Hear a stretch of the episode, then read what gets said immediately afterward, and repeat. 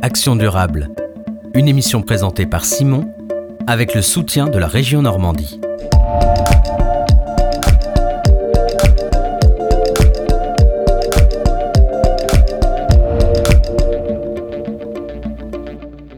Bonjour à toutes et à tous, soyez les bienvenus sur Radio Phoenix, vous écoutez le deuxième épisode d'Action Durable, votre émission consacrée au développement durable et à l'écologie en Normandie. Si je vous dis vison d'Amérique, ragondin, frelon asiatique ou encore jussi rampante, vous pouvez sans doute me répondre qu'il s'agit tout simplement d'espèces animales et végétales. Alors certes, c'est vrai, mais elles ont une caractéristique qui les lie, toutes sont des espèces exotiques envahissantes.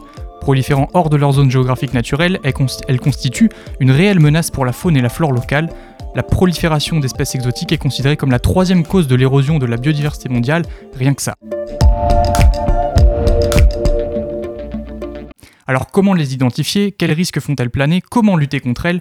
Pour en parler, je reçois en studio deux invités, avec tout d'abord Juliette Vemel, bonjour. Bonjour. Vous êtes chargée d'études flore au sein de l'antenne normande du Conservatoire botanique national de Brest.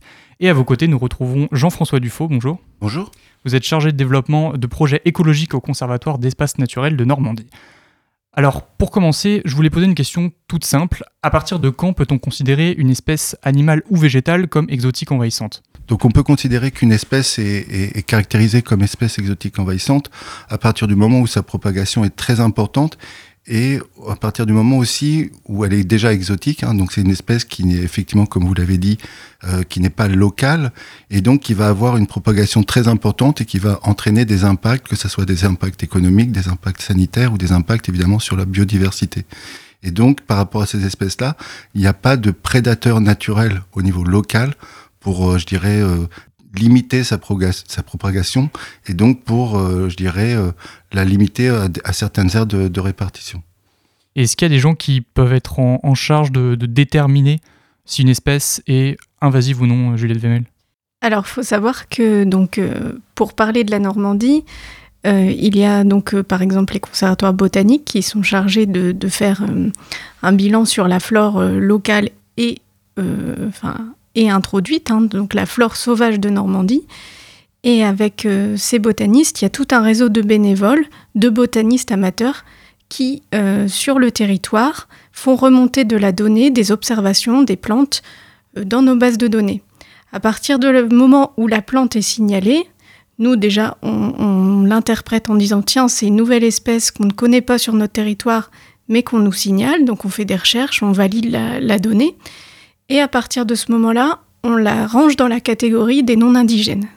C'est après tout le travail des, justement des investigations de terrain qui vont nous déterminer si la plante, soit elle reste à un endroit donné et du coup elle bouge pas trop, ses populations ne, prolifèrent pas et du coup elle est stable, soit si en 5 ans, 10 ans, on en retrouve partout en région et ailleurs hein, d'ailleurs, et euh, si elle commence à se répandre surtout dans les milieux naturels, si elle sort des zones où on l'a introduite.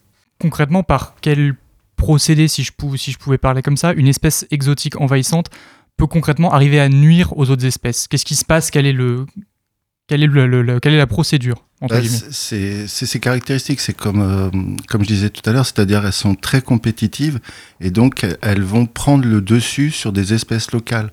Si par exemple on reprend la, la plante que beaucoup de gens connaissent, la renouée du Japon, au début ça va faire un rhizome, quelques cannes, mais petit à petit en fait elle va, elle va se, agrandir sa station et euh, je dirais entraîner euh, le fait que les espèces locales disparaissent sur, la station sur laquelle elles, se trouvent, et petit à petit, comme ça, grandir, grandir, pour avoir plus que elles, par exemple, sur des, berges de rivière.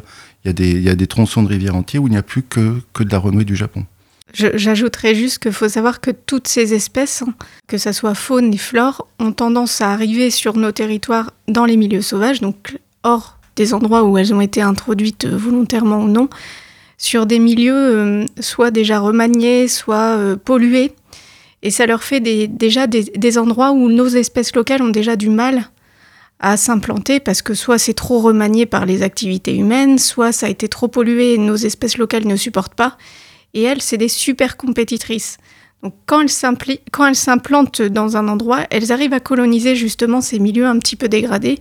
Et par là, elles font ben, un espèce de, de, tampons et elles prennent les milieux voisins. Et dès qu'une niche est un petit peu fragilisée, une niche écologique, elles s'y implantent. Et après, elles restent, elles ont, comme dit Jean-François, pas de prédateurs, pas de parasites, et du coup, il n'y a rien qui les empêche de coloniser l'espace. Cette implantation, elle est principalement due à, l'activité humaine. De quand est-ce que datent les premières implantations d'espèces envahissantes? Alors je dirais, euh, dans l'historique, en fait, on, considère qu'une espèce est exotique si elle est arrivée sur le continent européen après la découverte de l'Amérique à, peu près euh, vers 1500. Euh, mais une espèce, en fait, comment elle va arriver sur le, enfin, en, Europe, on va dire qu'à partir du 19e siècle, ça a été essentiellement les, justement les naturalistes qui ont ramené beaucoup d'espèces pour des jardins botaniques et les premières espèces qui sont devenues exotiques envahissantes, on va dire, c'est des échappées de jardins botaniques qui ont commencé comme ça à coloniser des espaces naturels, des espaces en friche. Euh, vous avez par exemple beaucoup d'espèces qui viennent du jardin botanique de Montpellier. Donc c'est un des, hotspots, on va dire, en termes de, de foyers sources pour de nombreuses espèces. Et puis au fur et à mesure, évidemment, bah, ça va être tous les échanges commerciaux qu'on fait avec les, les différents pays. Euh, on a par exemple beaucoup d'espèces qui viennent, des espèces qui sont considérées comme exotiques envahissantes, qui viennent euh, du continent américain. Et comment justement, accidentellement, on peut ramener une espèce comme ça envahissante Qu'est-ce qui, peut se passer pour qu'une plante indésirable se retrouve tout d'un coup euh, sur un lieu où elle ne devrait pas être? Oh bah c'est, très simple, hein. c'est ramener des graines sous ses chaussures, euh, c'est euh, des gens qui en, voyage trouvent une espèce jolie et qui veulent la ramener dans leur... donc ça c'est plutôt volontaire, entre guillemets, qui ramènent de leur voyage des plantes ou même des, animaux. Hein où il y a des échappées aussi d'élevage, des choses comme ça. Et, tout ça, c'est accident, volontaire, oui et non, parce que c'est via quand même nos, nos, comportements, nos comportements et puis nos, transports euh, à excès. Et, ça se fait comme ça. On voit par exemple que l'axe Seine, en fait, avec le port du Havre et le port de Rouen, est un boulevard pour l'arrivée des espèces exotiques envahissantes sur, sur le territoire normand. Euh, par exemple, si on, on parle du, du, frelon asiatique, on a fait, enfin, on a fait, il y a une enquête de fait euh, très poussée. On sait que c'est arrivé à Bordeaux dans une jarre en terre, une seule femelle qui est arrivée comme ça à Bordeaux il y a entre 20 et 25 ans. Donc du coup, vous voyez, en plus, euh, là, l'espèce, tout le monde la connaît. On sait qu'elle s'est propagée à une vitesse très importante sur tout le territoire français. Donc on est capable comme ça de remonter jusqu'à le point d'arrivée sur le, sur le territoire d'une espèce euh, exotique envahissante. Il faut savoir qu'aujourd'hui, on pense qu'il y a environ, euh, je sais pas, cinq nouvelles espèces exotiques envahissantes, enfin qui vont devenir exotiques envahissantes, qui euh, se propagent sur les départements tous les dix ans. Vous évoquez justement la Normandie avec, euh, avec la Seine. Est-ce que c'est une région qui est plutôt épargnée dans l'ensemble ou à l'image des autres régions de France je dirais que c'est globalement la, même chose. Hein, mm. Et, c'est quoi les, les, caractéristiques pardon, des, espèces invasives en Normandie par rapport aux autres régions? Alors, on, en a une qui est euh, plutôt représentée justement en Bretagne et en Normandie, plutôt dans le nord-ouest de la France, qui est une espèce qui nous inquiète euh, très fortement, qui est la crassule de Helms.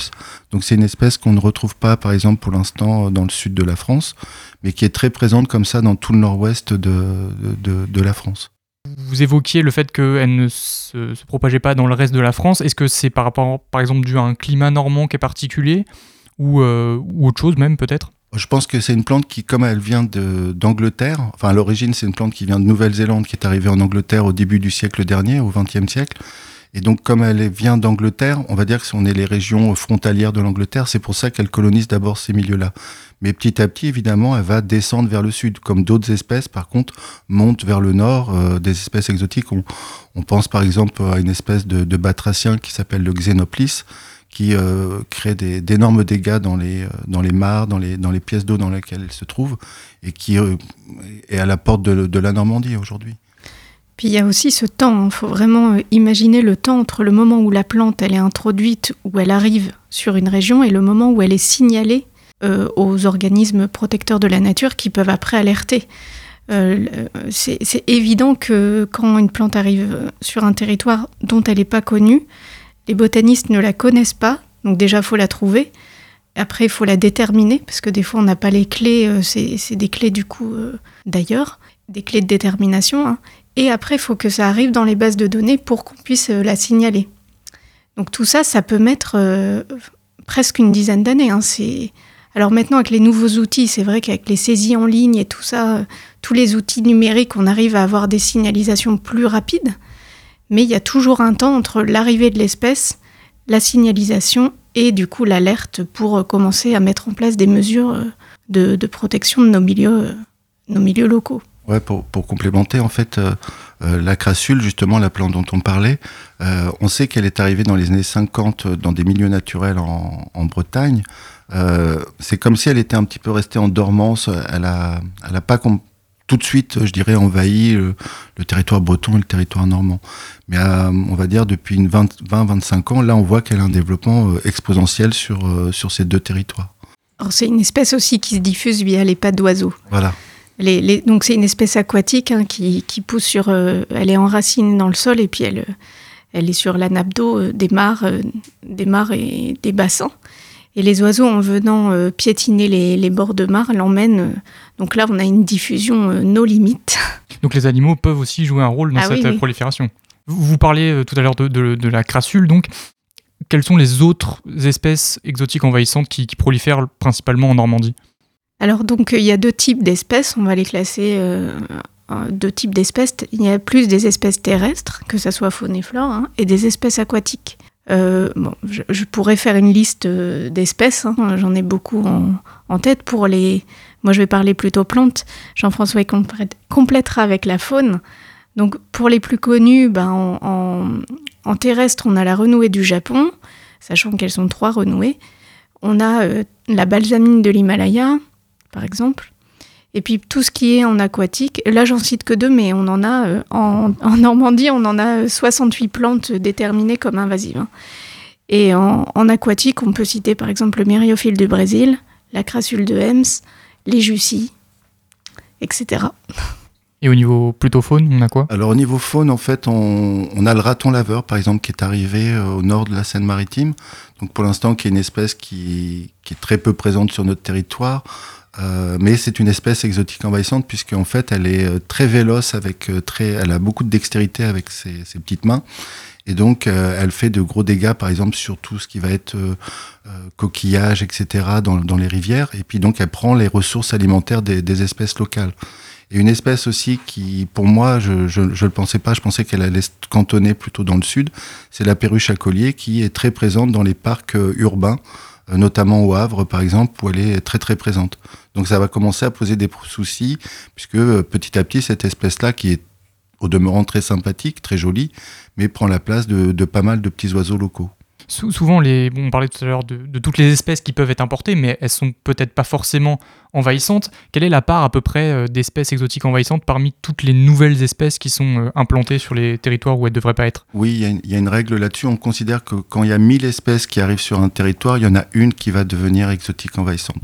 Puisque vous avez 1000 espèces qui arrivent sur un territoire, il y en a une centaine qui vont bien s'acclimater euh, et donc se reproduire sur le, le territoire et une seule parmi ces 1000 qui arrivent va devenir exotique envahissante. Par contre, avec les échanges commerciaux qui se sont énormément développés, vous imaginez le nombre d'espèces qui peut arriver dans chaque container qui arrive euh, sur les ports ou dans chaque déplacement de camion qu'il y a dans la région. Oui, finalement, proportionnellement, c'est peu, mais ça reste quand même très important. Bah le, potentiel d'arrivée de nouvelles espèces est énorme en fait. Mm. Et euh, je disais l'autre jour un article, on nous promet de pas mal de, de, belles choses qui arrivent avec la nouvelle route de la soie qui est en train de se, d'être aménagé euh, de, la Chine à l'Europe en fait.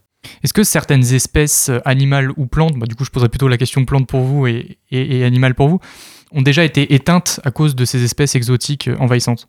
Alors, c'est très compliqué de faire une cause à effet disparition d'espèces locales rares et menacées et espèces exotiques envahissantes parce que il y a tellement de facteurs qui influent sur la biodiversité, que ce soit les, que ce soit les, le changement climatique, euh, la pression humaine, le, euh, la, la, disparition des habitats, que c'est très difficile de faire un, une relation euh, vraiment très, très, très, très concrète, très concrète. entre ces deux facteurs.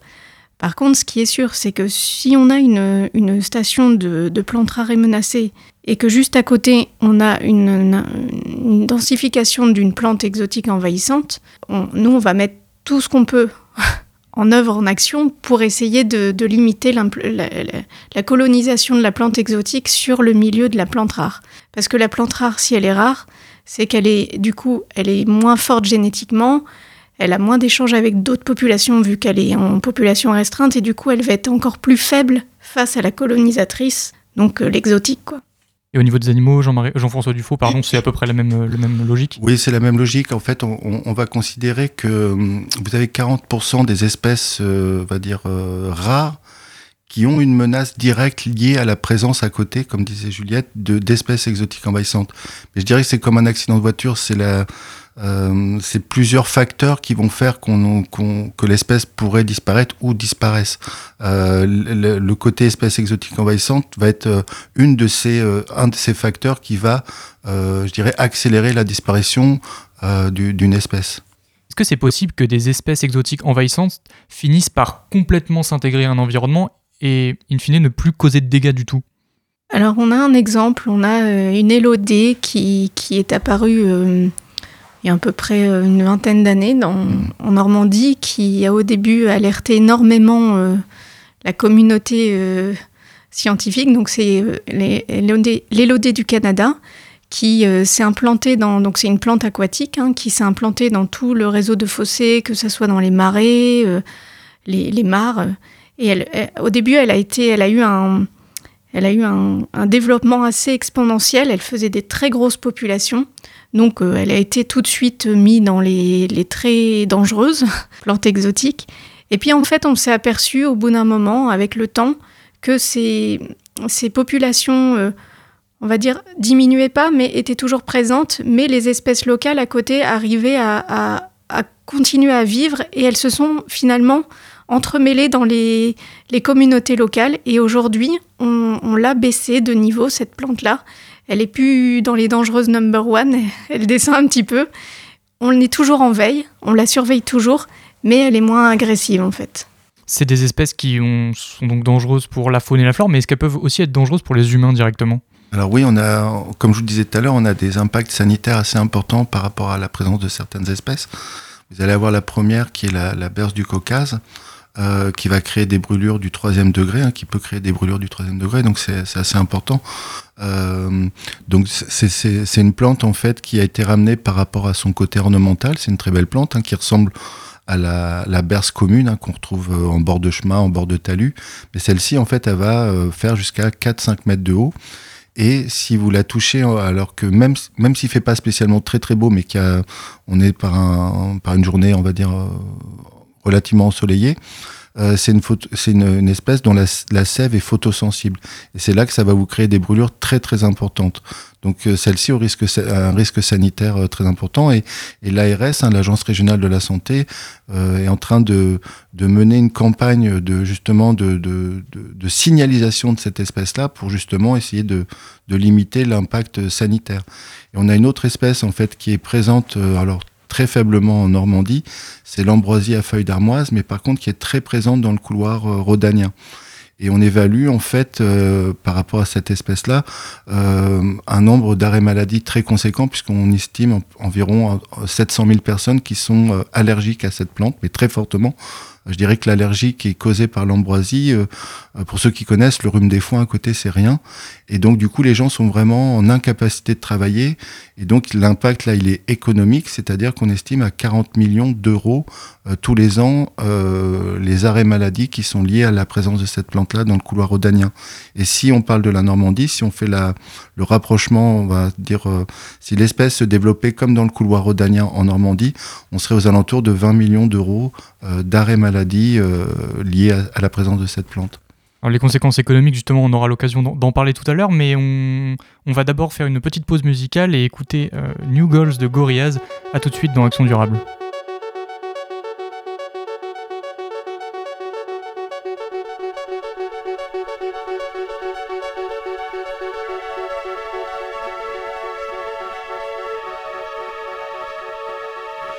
But in the magic magical, there's a pretty one. I ask her where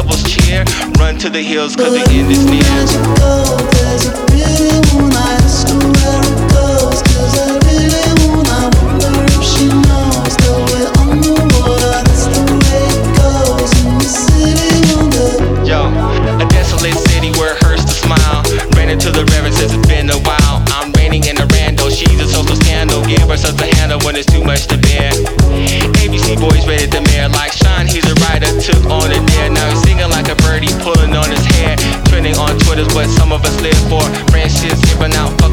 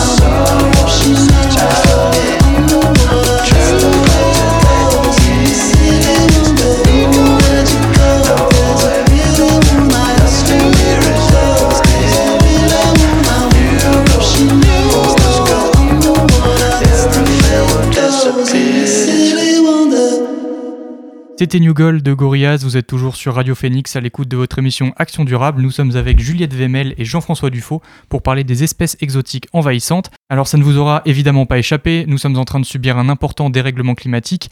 Est-ce que cela peut changer la donne vis-à-vis de la dangerosité des espèces exotiques envahissantes, Juliette Vemel Ah bah c'est sûr que ça va pas arranger les choses vu que c'est des espèces qui, qui viennent euh, déjà de, de zones biogéogra- biogéographiques différentes, enfin avec moins de gelée, euh, enfin plus chaudes, plus tempérées, du coup qui vont plus ou moins s'acclimater sur nos territoires.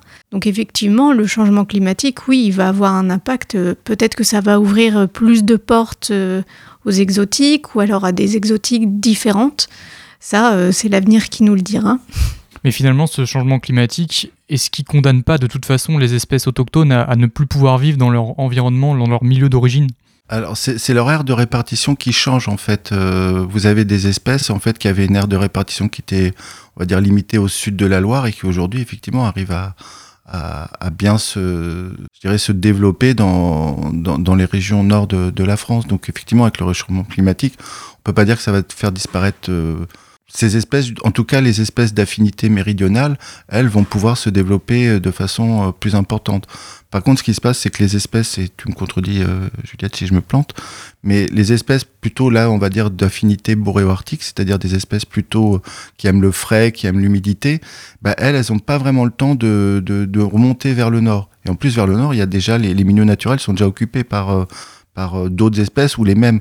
C'est-à-dire que là, on a un souci, c'est-à-dire que ces espèces euh, d'affinité euh, nordique, on va dire, bah, elles, elles ont plutôt du mal à remonter, en fait, clairement. Donc l'horaire de répartition, enfin, les stations sont vraiment là, on les surveille co- comme le lait sur le feu. Quoi. On parlait tout à l'heure, on avait commencé à évoquer les, conséquences économiques, un espèce d'effet boule de neige avec le prix des, des arrêts maladie. Globalement, quel est l'état des conséquences économiques de ces espèces exotiques envahissantes À quel point est-ce que ça peut toucher euh, l'économie euh, Alors c'est- très important puisqu'il y y a une étude de la revue euh, Nature qui a été faite en 2017 et on pense que c'est même sous-estimé. Alors dans le monde, hein, après je donnerai les chiffres pour l'Europe, mais dans le monde, on estime par an euh, le coût, l'impact économique de la présence des espèces exotiques envahissantes à 138 milliards d'euros. Donc ça, voilà, c'est une somme très très importante. Et en Europe, on estime, et pareil, je pense que c'est sous-estimé, euh, on est à 12 milliards d'euros par an en Europe. Pour la France, c'est, je sais pas, je j'ai pas les chiffres en tête, mais euh, on est le troisième pays le plus impacté au niveau européen. Et aujourd'hui, est-ce qu'il y a des, règlements, des réglementations concrètes? Alors oui, donc c'est assez récent, hein, puisque la réglementation, elle date euh, de 2018. Donc il y a d'abord l'Europe qui s'est mobilisée, puis la France a fait euh, une espèce de déclinaison nationale hein, française. Et du coup, euh, donc il y a des espèces qui ont été, donc avec toutes les associations qui travaillent sur, tous les organismes qui travaillent sur les problématiques, ont fait remonter les espèces les plus problématiques de chaque région une liste nationale de plantes et d'animaux, euh, animaux et insectes, hein, ont été, euh, ont été, euh, a été déterminée. Donc on estime qu'il y a euh, 66 espèces en France qui, donc, qui appartiennent à cette liste. Et du coup, cha- chacune de ces espèces de cette liste est réglementée. Avec par exemple l'interdiction de la vente, l'interdiction du transport, l'interdiction de la reproduction ou de la détention. Donc Ça, c'est une liste d'espèces qui, sont, qui seront à coup sûr envahissantes Ou est-ce que parmi cette liste, il y a aussi des potentiels euh, qu'on surveille de près parce qu'on se dit que peut-être elles pourraient être envahissantes C'est plutôt déjà des avérés. hein. Ah oui, oui, c'est c'est complètement des espèces exotiques envahissantes avérées, euh, euh, voire même parmi les principales qui- qu'il y a sur notre, notre territoire. Il faut savoir que là, la, la réglementation, en fait, elle, elle a déterminé environ ouais, 60, entre 60 et 70 espèces, hein, que ce soit animales et végétales. Mais sur le territoire français, il y a déjà 1400 espèces qui sont considérées comme exotiques envahissantes. Donc on voit quand même que le côté législatif est très en retard par rapport à ce qui se passe réellement sur le, terrain. Il faut savoir qu'il y a quand même des. Alors je ne vais pas parler de lobby, mais il y a des espèces, on se demande pourquoi elles ne sont pas déjà euh, légiférées. Parce que, euh, par exemple, on, pense à l'arbre papillon, Buddleia. Je pense qu'effectivement, euh, il y a peut-être un, un léger coup de pouce de la, du monde horticole, en fait, qui fait que la plante n'est pas encore. Enfin, que cette espèce d'arbre, euh, d'arbuste ne soit pas encore légiférée, puisqu'il crée quand même pas mal de dégâts.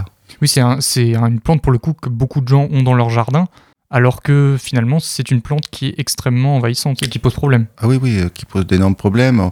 C'est c'est d'ailleurs, ça fait partie des idées reçues. On l'appelle l'arbre papillon, mais en fait, euh, clairement, c'est pas un arbre qui est positif. Ça permet, oui, voilà, c'est ça. Le, le nom aussi peut faire illusion et peut- on, on peut trouver ça innocent. Arbre à papillon, ça sonne pas comme une espèce qui pourrait être dangereuse. Ouais. Ça, ça joue aussi, à votre avis, pour ça?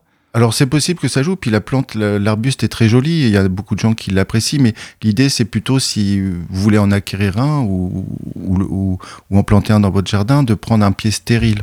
Ça évitera effectivement sa, sa dissémination. Après, ça reste un arbre très sympa à voir, mais dans un jardin, ça pose pas de gros soucis, je dirais, en termes de biodiversité. Euh, puisque les papillons vont pouvoir avoir d'autres plantes à butiner. Ce qui se passe, c'est sur un espace qui est complètement envahi de, de. Euh, les femelles papillons, en fait, vont, vont être très attirées parce que c'est un arbre qui attire avec son, son nectar beaucoup de papillons, beaucoup d'espèces de papillons. Mais ce nectar, en fait, il est peu nourrissant pour les papillons. Et en plus, euh, s'il y a que du Buddleia, le souci, c'est que la femelle qui va être pleine d'œufs, elle va finir par pondre ses œufs sur le Buddleia. Et comme c'est pas une plante haute, les chenilles vont finir par disparaître. Hormis les listes qu'on a un peu citées de, surveillance, qu'est-ce qui est mis en place concrètement pour lutter euh, face aux espèces exotiques envahissantes, que ce soit, euh, vous dans, chacune de vos organisations, par exemple? Juste, euh, donc il y a un plan national hein, pour la, lutte contre les espèces invasives qui a été mis en place récemment. Mais nous, pour parler en région, donc la Normandie, ça fait une dizaine d'années que des, des mesures sont prises euh, pour justement lutter contre ces espèces. Et donc une stratégie régionale a été mise en place. Donc je vais laisser euh, Jean-François en parler. Merci. Euh, en fait, il y a vraiment euh, la, la Normandie, on peut, on peut être fier de nous, c'est vraiment la région la plus fonctionnelle dans ses actions de lutte ou de limitation de la propagation des espèces exotiques envahissantes sur le, sur le territoire. Donc on a mis en place en fait un programme régional relatif aux espèces exotiques envahissantes avec différentes actions, c'est-à-dire des actions de connaissance pour mieux connaître ces espèces-là, mais aussi des actions de prévention.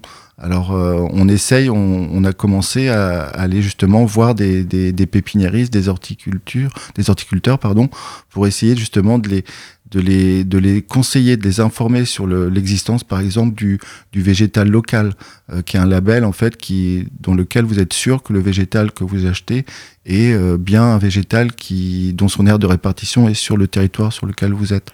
Après, on fait aussi des actions de gestion, donc on intervient directement. Euh, l'idée, c'est d'intervenir le plus précocement possible sur une station.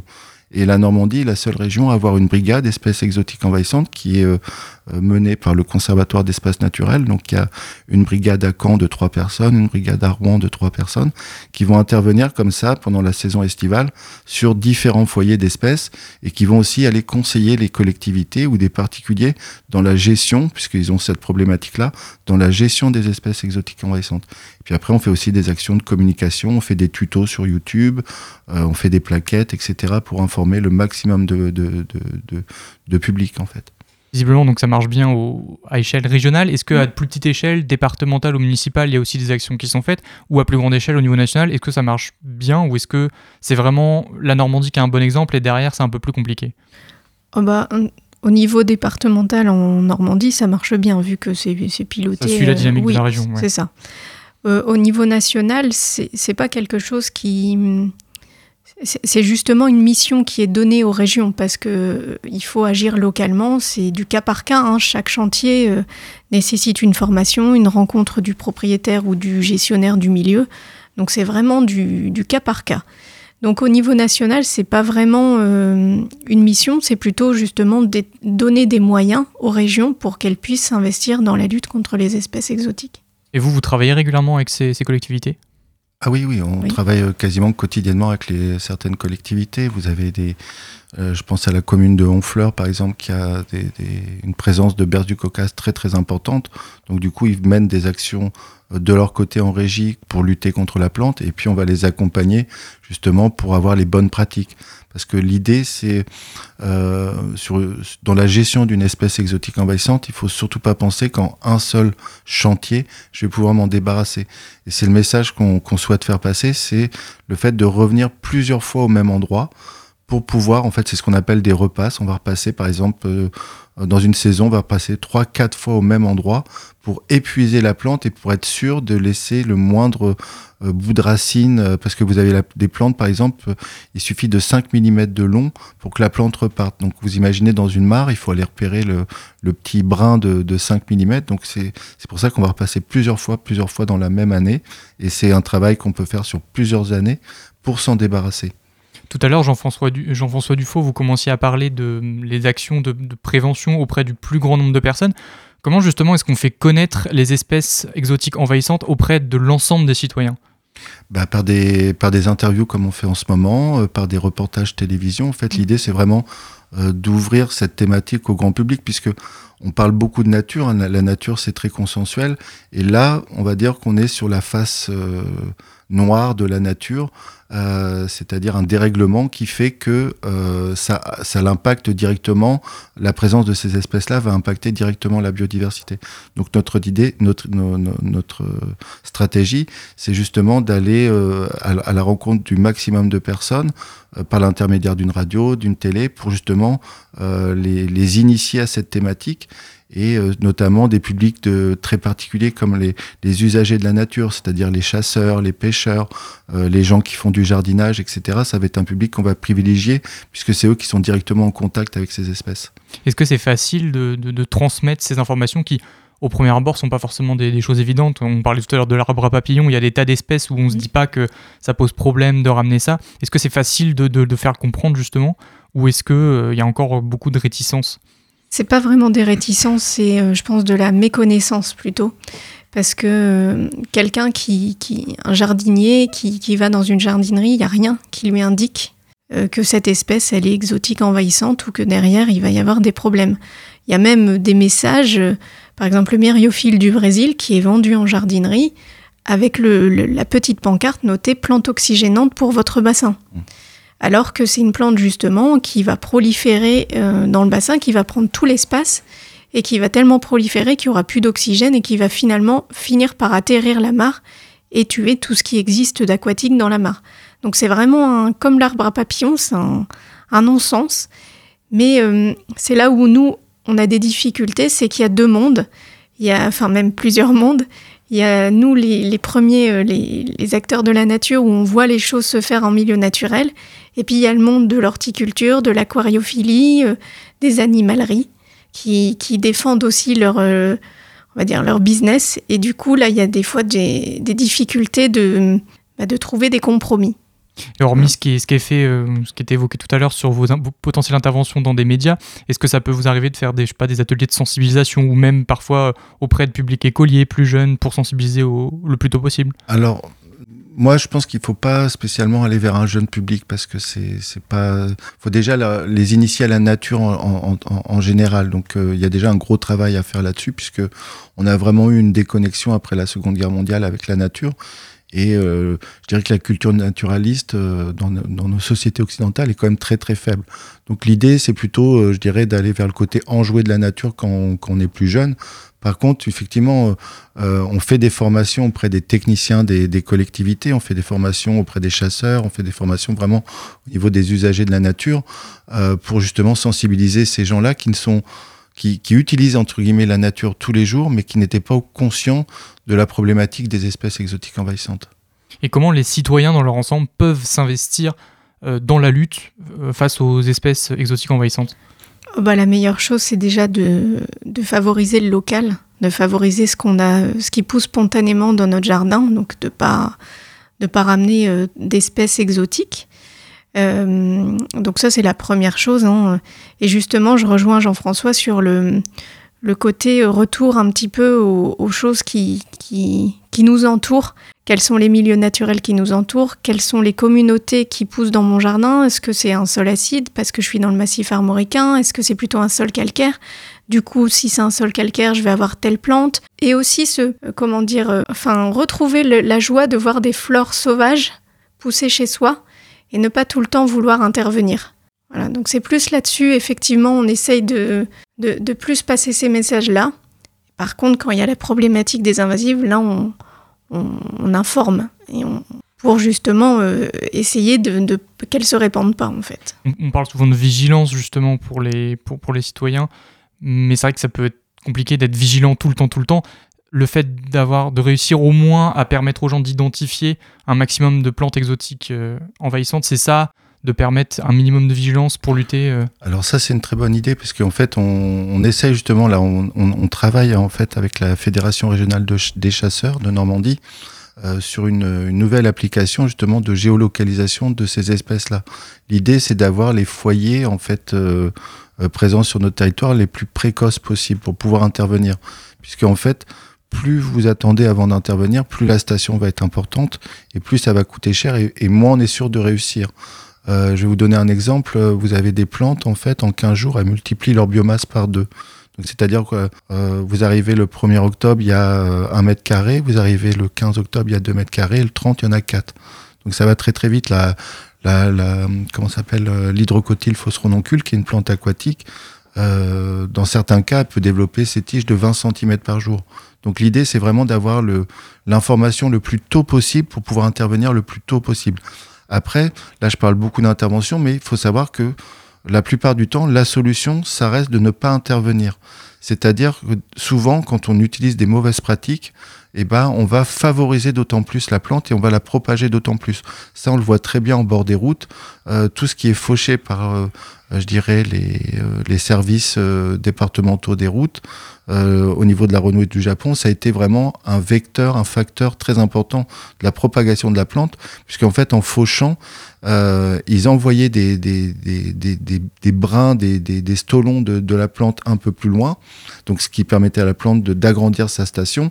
Et en plus, en la fauchant comme ça, on sait que si on fait qu'une seule fauche par an, on va pas l'épuiser, puisqu'elle a des racines, des rhizomes très importants, avec beaucoup d'énergie.